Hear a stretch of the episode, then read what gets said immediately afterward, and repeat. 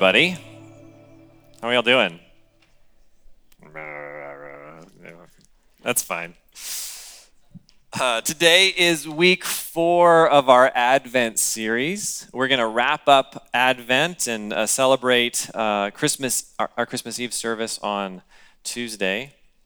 Uh, but we have been kind of walking through each week different areas of the Hebrew scriptures that talk about this one that would come this, this one that's going to solve the problems that we find ourselves living in. And we, we looked at, at him as the snake crusher, the one that's going to defeat death, but in the process, be killed. We looked at him as the wise prophet, the one that comes with knowledge directly from God for us. Last week we looked at him as the conquering king, the one that is going to rule the world as the prince of peace, but with a rod of iron. And today we're going to take a look at this one as the healing servant. Uh, if you have questions about anything we've talked about throughout this series, anything I mentioned today, we're going to do a Q&R at the end of the service today, and I think Greg is going to throw up the, the slide. Um, we have a anonymous texting number that you can text a question to because I know everybody is scared to ask questions. Um, but if you have a question at any point, you can text it in, and uh, Spencer and I will do our best to interact with it at the end of the service today. And that'll be up on the screen periodically. If you don't have a Bible, um, the one in the pew in front of you um, is available for you. And we're going to be in Isaiah chapter 53. That Bible, it, that's in page 650 in that Bible. Uh, if you brought a Bible with you, I don't know what page Isaiah 53 is on. Uh, my, my wife and I are working on building a house right now. Um, we're in the early stages of planning. And I've, um, I have a little bit of experience doing some remodeling stuff. I've watched a lot of episodes of This Old House. Uh, Tom Silva is my hero. Uh, and, and I feel like I have a grasp of what's going on a little bit. But there's a lot of things that confuse me. And I, I went to the city of Coeur d'Alene to ask some questions. And it's very funny, the people at the city. They're very, they're very kind. Uh, but I would ask a question, and, and, almost in every case, the response I would get would be, Well, according to Idaho Code 73146 1, and it, it just kind of like flew over my head, and he had like all of this information spewing out at me, and I had no idea what he was talking about. But at the very same time, while he's speaking all of these weird words, he's reaching under the table and he's pulling out a flyer, and the flyer's like, how to Build a House for Idiots in Six Easy Steps. Because you know they get really uh, basic questions at the city about how to do things, and they're prepared for that. And, and I, I, I promise you, like three on three different occasions, different city officials just reached under the desk and pulled up a different flyer to tell little old me how to get stuff done. Because I, I mean, I don't understand all of the intricacies of how it, how it works. I don't understand all the details.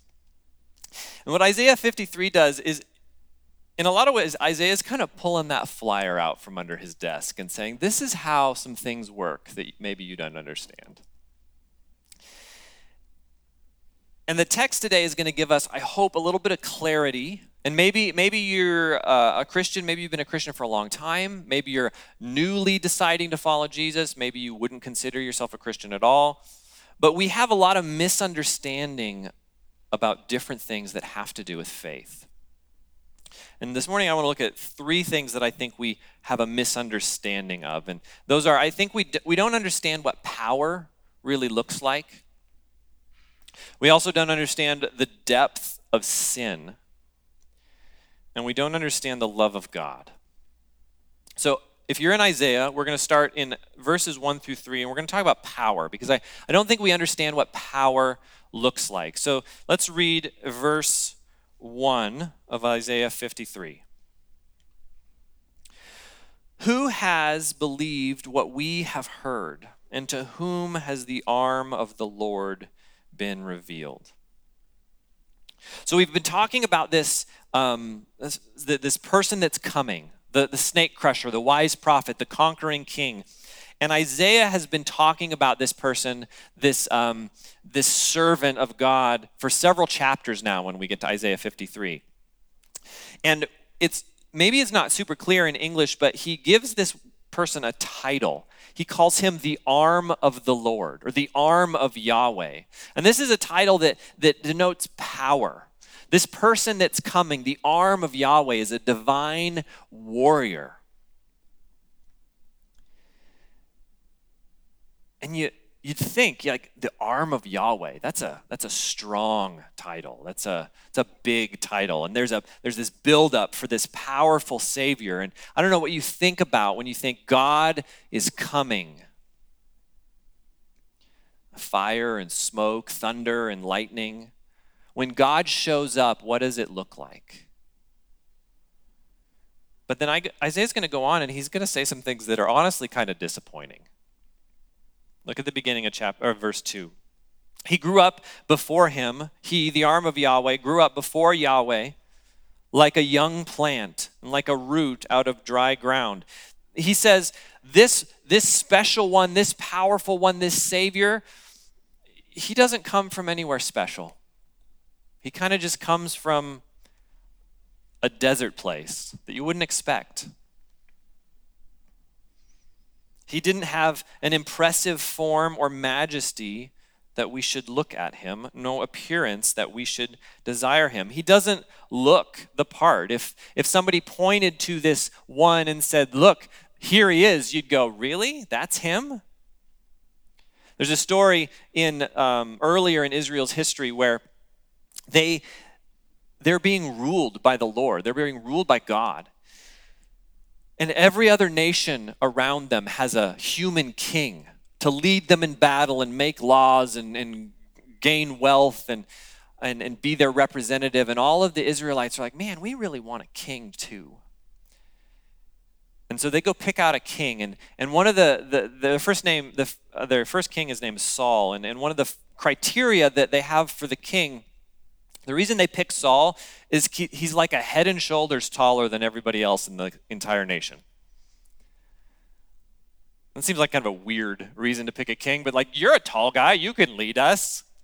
But he looked the part. He was strong and, and powerful and tall.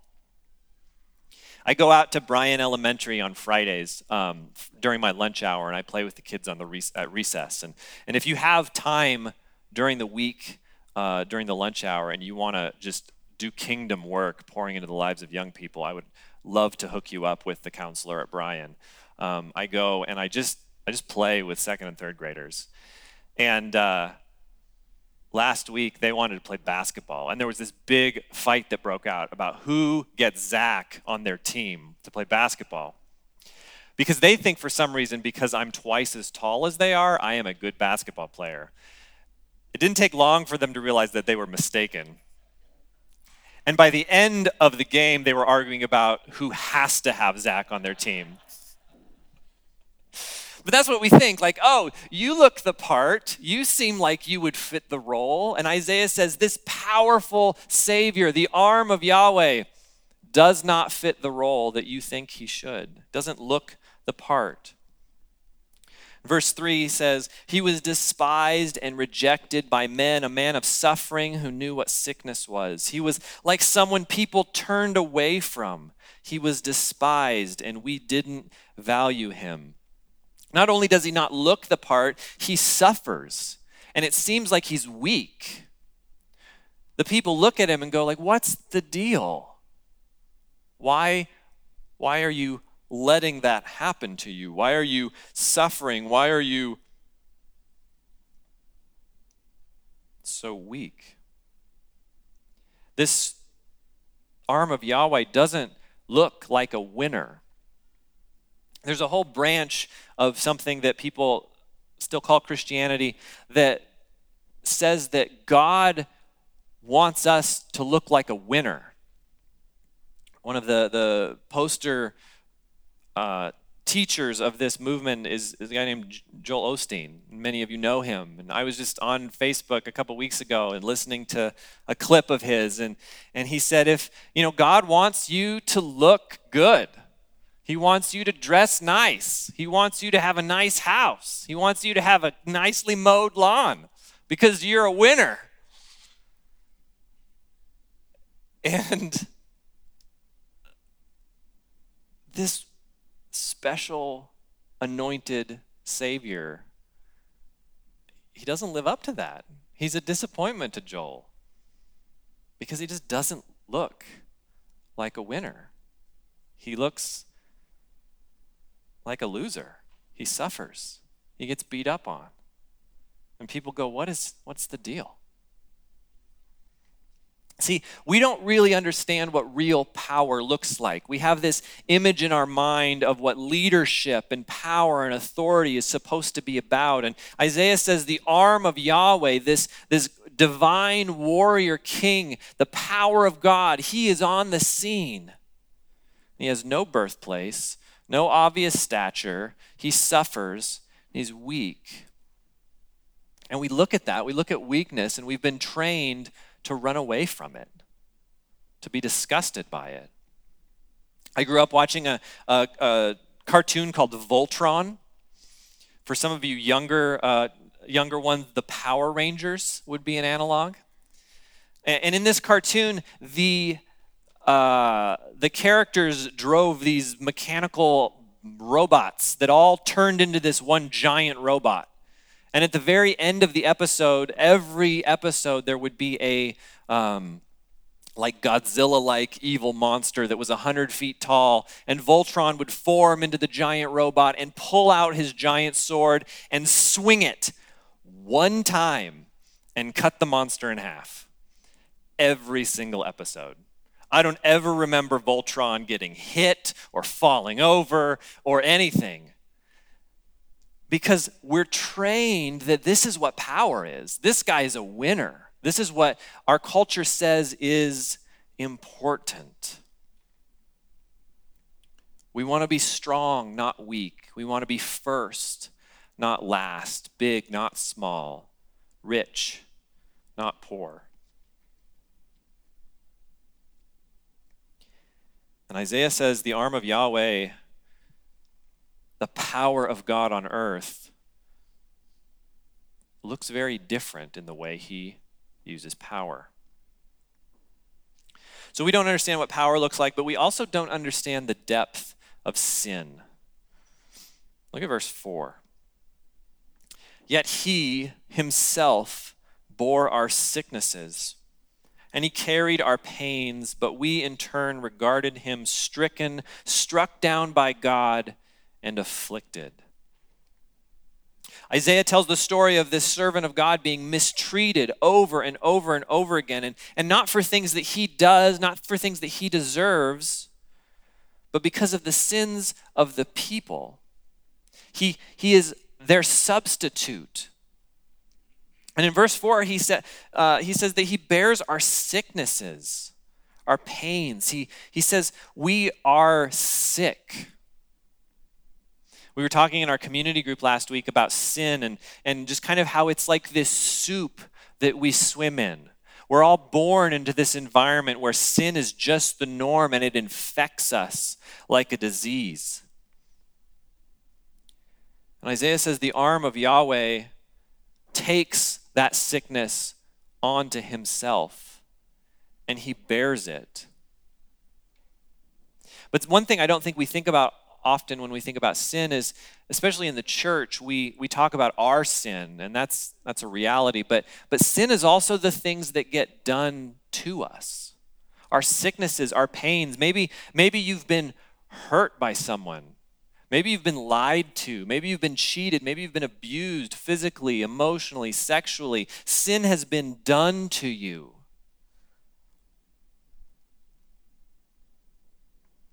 And the arm of Yahweh takes that from you and he bears it himself. That thing that you're holding on to that you just can't quite get over. He frees you from that. In verse 5, But he was pierced because of our rebellion, crushed because of our iniquities. Punishment for our peace was on him, and we are healed by his wounds. Sin is a sickness. Sin is something that infects us, that happens to us, but it's also it's also rebellion. It's also something that we actively participate in. Sin is a choice that we make.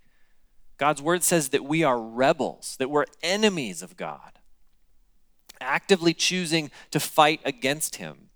My family went and saw the new Star Wars movie a couple nights ago, and I won't tell you anything about it. But Star Wars has this theme of rebellion, and the, re- the, the rebellion doesn't just like sit in on a planet and go like oh we don't like the empire they're bad no it plots and it schemes and it builds armaments and it attacks that's what rebels do they attack their enemy and god says that we are rebels we actively fight against the rightful kingship of God. We attack his character. You hear people say things like, you know, the, the God of the Old Testament is violent and, and brutal, and, and, and we need to discard that. We attack his word. Oh, those, those things can't be trusted because they've been copied and copied and copied. And we attack his commands. That might have worked for a previous generation, but today we are, we've become enlightened and we know that those things don't apply to us anymore. Over and over and over again, we attack God in our sin. And if you've ever watched war movies or know anything about history, rebels get executed for treason. And this is what Isaiah says the, the arm of Yahweh is pierced not because of his rebellion, but because of our rebellion. He's crushed because of our iniquities, and he's punished to make peace, to heal us. Spoiler alert the, the arm of Yahweh is Jesus. Jesus paid the penalty of our rebellion on the cross. He was convicted as a rebel. He was convicted of treason against Rome for calling himself king.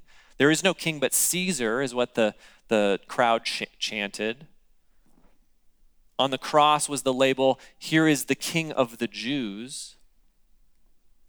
Jesus died next to two men who were insurrectionists, rising up violently against Rome.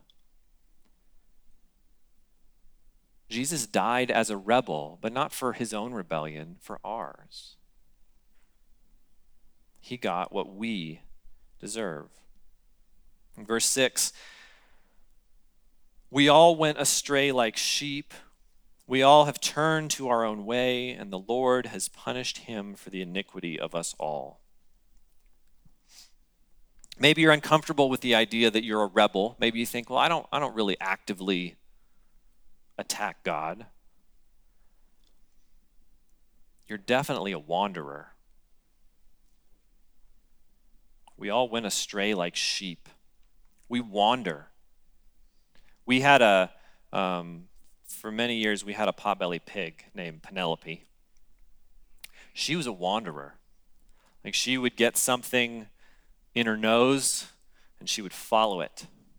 Didn't matter where she went, she would follow that because that sounds tasty. That smells good. We had to put a fence up in our backyard or she would have just wandered off in search of whatever would satisfy her belly. We do the same thing. We're, we're proud of it. You know, we say YOLO, you only live once. Seize the day. Follow your passion. With all of these, these sayings and, and, and quips and mantras about just, just going for whatever you feel like you should go after. And we wander. We wander away from God. We, we wander away from His purposes for our lives, for what He really wants from us, which is truly our happiness and our joy. But we smell something over there and we got to check it out, and it leads to our ruin. And Jesus, the arm of Yahweh, takes the punishment for our wandering on himself. So we don't understand what power looks like. Isaiah shows us. We don't understand the depth of our sin, and Isaiah gives us a hint. But we also don't understand the love of God. Let's, let's jump to verse 10. Verse 10 says, Yet the Lord was pleased to crush him severely. When you make him a guilt offering, he will see his seed, he will prolong his days, and by his hand the Lord's pleasure will be accomplished. Verses like this bother people. Um, certain um, critics of the Bible have accused God of performing uh, cosmic child abuse by sending his son to die for the sins of the world. And, and from a certain perspective, that, doesn't, that makes sense. Like, like if, I, if I wrong you and you kill your pet dog to make it better, that doesn't make any sense. Why would you do that? But that's not what's happening here because, see, we have a Trinitarian God. Our understanding of God is that He is Father, Son, and Spirit, three persons in one being and the plan of God to rescue people. Remember from the very first week of our Advent series, God wants kings and queens, human image bearers, to rule and reign the earth alongside him. And he will see that plan through. And that plan is the Father, the Son, and the Holy Spirit together saying, We're going to go down, we're going to take care of it, we're going to pay the penalty for this sin and make it right. God isn't assigning this terrible fate of punishment and death to someone else. God is choosing this fate for himself.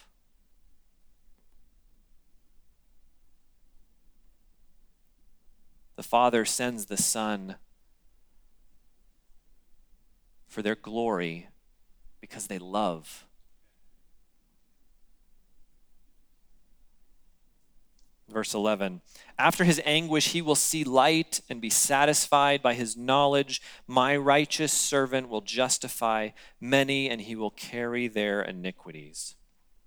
The servant rises from the dead. We didn't get into it, but in um, verses uh, 7 through 9, Isaiah talks about how the arm of Yahweh will very clearly die. He will very clearly come to the end of his life. But in verse 11, he rises from the dead. He is alive again. He takes sin on himself. He takes death on himself, the things that we have to deal with, the things that we owe. He pays for it. And he conquers it by rising from the grave. And then verse 12, therefore, I will give him the many as a portion, and he will receive the mighty as spoil, because he willingly submitted to death and was counted among the rebels. Yet he bore the sin of many and interceded for the rebels. What does he get for his troubles? What does he get for putting up with the weakness? What does he get for allowing himself to suffer? What does he get for for paying the price for our rebellion. He gets us. The New Testament says that for the joy that was set before him, Jesus endured the cross, despising the shame, because the plan of God from the beginning of this book was to make right what had been broken in Genesis chapter 3, and that was to have people in perfect relationship with Him. And this is what Jesus gets I will give him the many as a portion. He gets us. He became one of us so that he could save all of us. This is the Advent story. We're celebrating the coming of Christ as a human baby he becomes a human being to live a life like ours, to identify with us. to understand what it's like to be a human being. And then he dies for us in our place on the cross.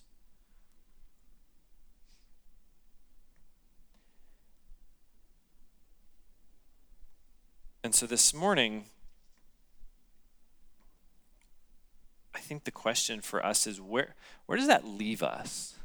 If we, if we maybe start to try to have a better understanding of what power looks like, if we, we try to really understand the depth of sin, and if we really begin to understand that God loves us, that all of this was done for us, that He has our best interests at heart, well, then now what? See, the beautiful thing about our faith is that we don't just follow a guru, we don't just have a teacher with some wisdom. The promise of God is that by trusting in Jesus with our lives, we get the Holy Spirit, part the third person of the Trinity itself, living inside of us. And He transforms us from the inside out into the image of Jesus. He makes us more like Jesus. We don't just read the words of Jesus and try hard to be better at them. No, we are transformed into who Jesus is. And so when we look at Isaiah and we see weakness and suffering and love, we don't just receive that, we actually become that. We are people that are being made into the image of our Savior. So, as we close, I want to read you something. This is a letter from a man named Dionysius. He was the bishop of Alexandria. Alexandria is a city in Egypt in the year 260 AD.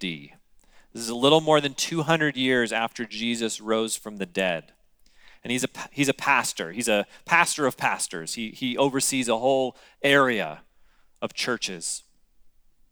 And in 260, there is a plague that is rampaging the Roman Empire. Thousands and thousands of people are dying. And it's, it's, they're terrible, painful deaths. And so the response of the cities was as soon as you show symptoms of the disease, you are cast out because it's contagious. And it's frankly makes a lot of sense. If you're going to get us all sick and we're all going to die, you have to leave. As a public policy move, maybe that's the right thing. But listen to what Dionysius says. Most of our brother Christians show a bounded love and loyalty, never sparing themselves and thinking only of one another. Heedless of danger, they took charge of the sick attending to their every need and ministering to them in Christ, and with them departed this life serenely happy. For they were infected by others with the disease, drawing on themselves the sickness of their neighbors and cheerfully accepting their pains. Many, in nursing and caring for others, transferred their death to themselves and died in their stead. The best of our brothers lost their lives in this manner a number of presbyters, deacons, and laymen, winning high commendation, so that death in this form, the result of great piety and strong faith, seems in every way the equal of martyrdom. So listen to what Dionysius says. He says, So many of his brothers and sisters in Christ saw suffering. And instead of doing what might be the smart thing and running from the suffering to protect themselves, to protect their families, to protect their interests. They ran into the suffering and loved people. And in the process of loving people, that sickness was transferred to themselves. And many of them died in caring for and curing for others.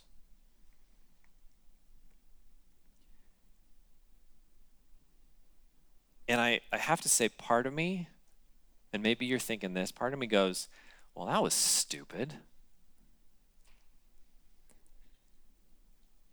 But another part of me thinks, wow, that sounds a lot like Jesus, doesn't it?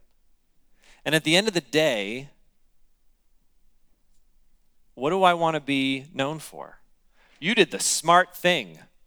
Or, man, you look like Jesus in the way you live your life.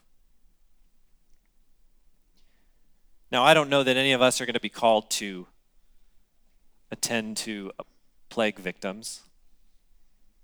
I don't know that any of us are going to be called to seriously put our lives in danger for our faith.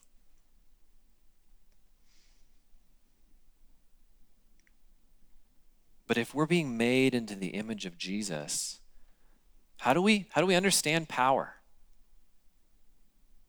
What do we do when suffering comes? How do we how do we love people? Can, can you look at your life? Can I look at my life and go like my actions look like Jesus? Or do I always do things that make sense? Do I always do things that protect my interests? Do I always put myself first?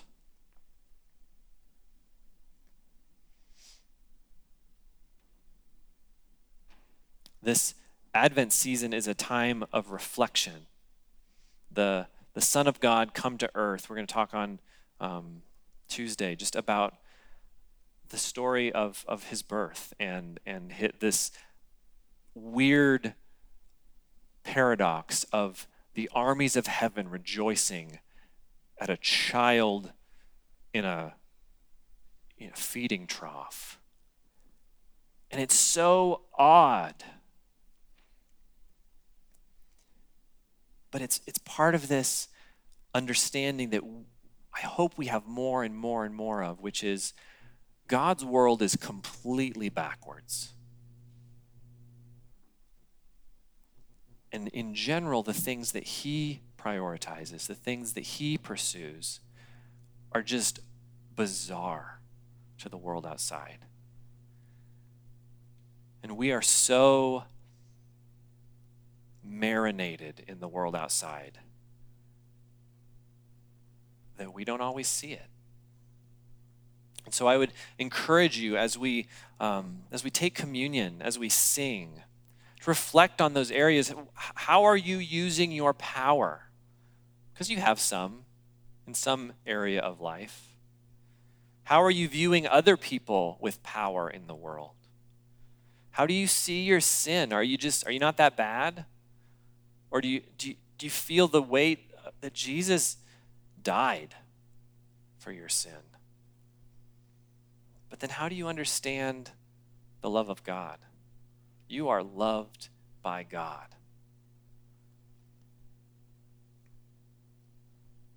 Are we people that are becoming more like Christ?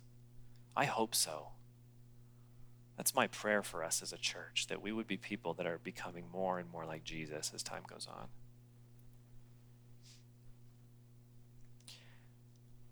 We're gonna we're gonna take communion, we're gonna sing, and afterwards uh, if there's any questions for the Q and R, we'll we'll tackle those. So um, let's pray, and uh, the communion table is open. God, thanks for a chance to just open your word a little bit this morning and God, hear hear some hard things. Isaiah says some hard things about what's in store for Jesus. And in this Christmas season, it's easy to ignore that and just talk about cute baby manger Jesus and the wise men and the donkeys and the camels and whatever else we put in the shop windows. And, and that's fine. But Almighty God came to earth, humbled himself as a child, lived a life in our place, and died the death of a rebel because of what we've done.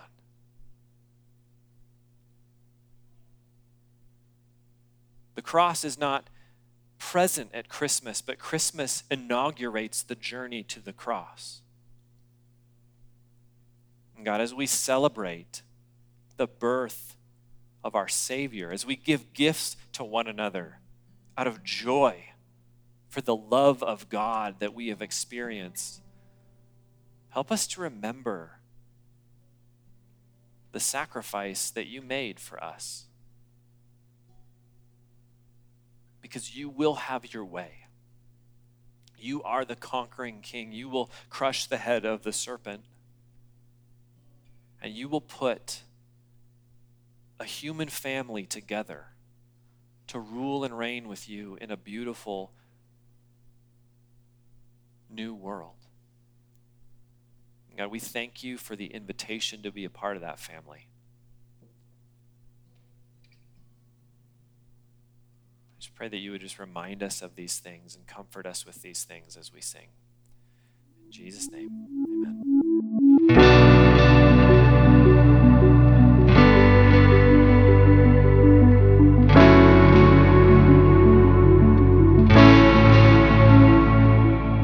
You've been listening to the Revelation Church Coeur d'Alene podcast. Learn more about Revelation Church at revelationcda.com.